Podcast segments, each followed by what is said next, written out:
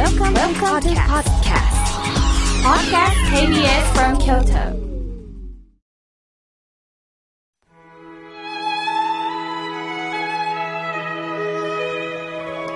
改めまして、僧侶の河村明慶です。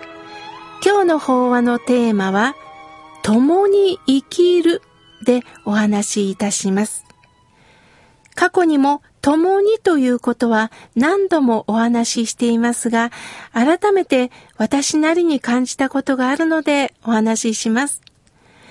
え先日、私の講座、まあ、心の講座というのをね、開いてるんですが、受講してくださる N さんが、妙慶さん、報告したいことがあるんです、と声をかけてくれました。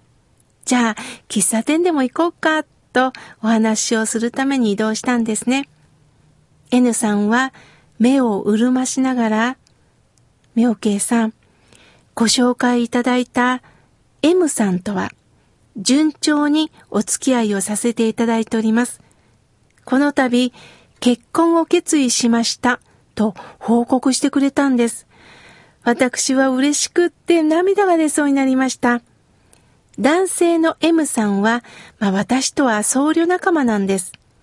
なかなかお寺にお嫁さんに来てくれる方がいないと探しておられました。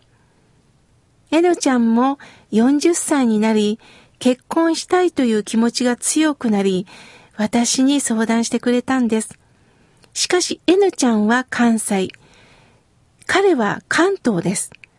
遠いかなどうしようかなと躊躇したんですが、まずはお友達になってもらおうということで気軽に京都で紹介しました。結婚を決めたら N ちゃんにとってある不安が出てきました。それが、彼はタバコを吸うということです。まあ誰だってストレスがあります。その解消にタバコで賄うっていう方はおられます。それはわかります。しかし彼女はこれから共同生活をする中で、彼の体が心配だということで訴えたそうです。しかし彼は、長年タバコ吸ってきたし、まあ独身だったら誰からも言うことなかったんでしょうね。まあタバコだけは見逃して、その代わり良き夫になるからと、まあ訴えたそうです。私の身内も、まあ、タバコを一つの、まあ、要因ということだったんですよね。大動脈解離になって、まあ、手術をしたんです。それでもね、えー、彼はタバコをやめられませんでした。むしろ、タバコはストレス解消。ストレスを軽減するんだ。と、タバコのおかげで生きてるという言い方をしていました。しかし50歳に入り、確実に体はね、老化しています。ある日、担当医から、死にたいですかって言われたそうです。その言葉で目覚め、やめたと言ってました。きっと、そこまで深刻とは思ってなかったんでしょうね。結婚は家族を持つということです。もちろん結婚されてなくっても家族がいたら、それぞれに共に生きるということです。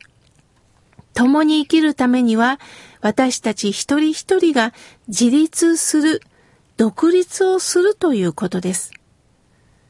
親鸞上人というお坊さんは、そのことを同坊とおっしゃいました。同じという字に友、月が二つと書いて、とも子さんの友ですね。同坊と言います。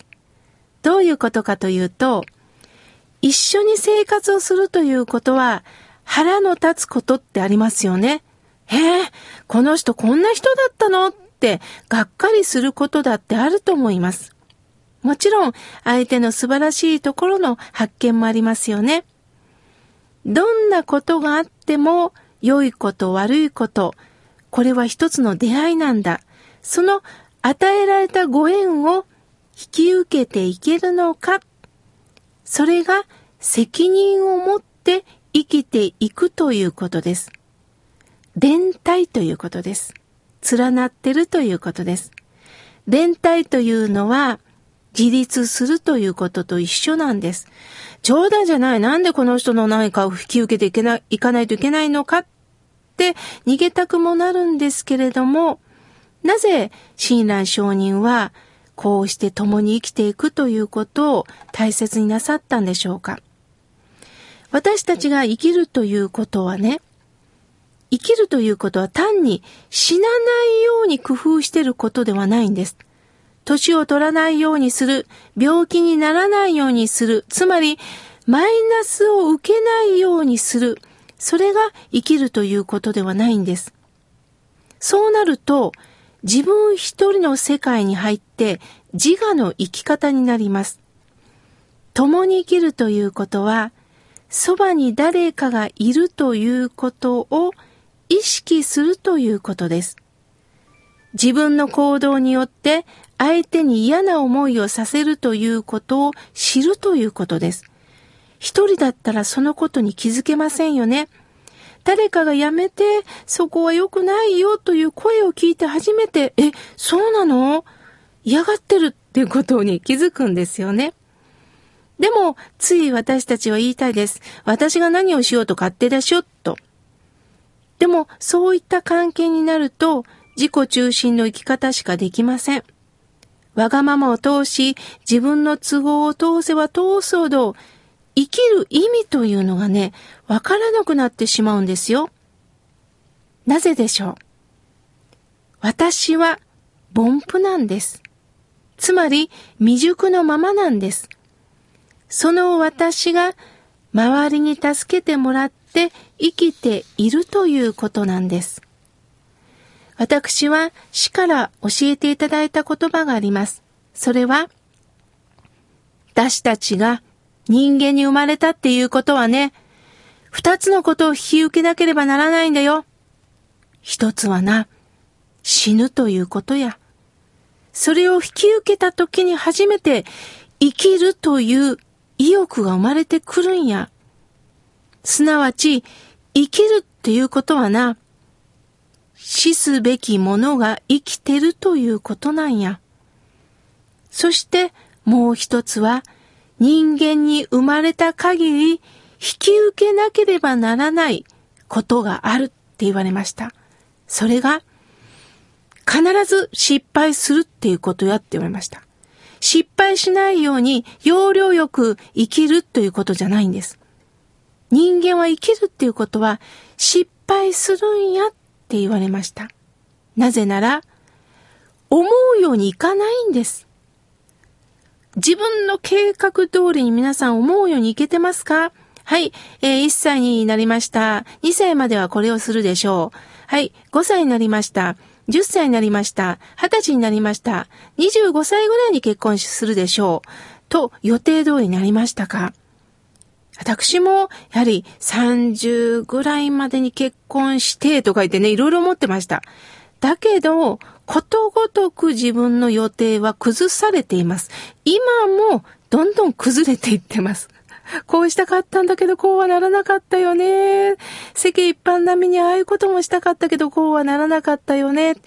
つまり、仏教の言葉で言うと、不尿意って言うんです。不というのはならない。女っていうのは女編に口。意というのは心のまま、意志の意です。不尿意と言います。意のごとくならずという意味です。思い通りにはなっていかないんです。思い通りになっていかない人生だからこそ、これが人生だと引き受けていくんだ。だから思い通りにならないのは死ということはそうですよね。死にたくないと思っても、どんなに思ってもどんなお金持ちであっても、どんなに優しい人も、これからもっともっと生きて、社会に貢献していくだろうというあの人も、いつかは死ななければならないんです。私にとって大事なこと、それであっても失うことだってあるんです。だから人生は死ななければいけない。そしてもう一つは失敗するんだ、しないんではなくてするんだ。その中からお互い様お互い様助け合って生きていこう。完璧にはなれんもんね。そのために共に生きていくということを大切にしていくんです。私は誰の力も借りない。今、文明の利器を利用して、ある程度お金があったら全部やっていけると思いがちですが、そうではないんです。私も前ね、洗濯をしている時思いました。洗濯しても、この汚れを全部流してくれるところがあるから洗濯できるんですよね。そういうものがなかったら、もうね、洗ったものが溜まっていって仕方ないです。やはり、この処理を誰かがしてくれてるんだなと思うと、ありがたいなと思います。共に生きてます。生かされてます。だから、周りの人に、を大切にしながら生きていきたいですよね。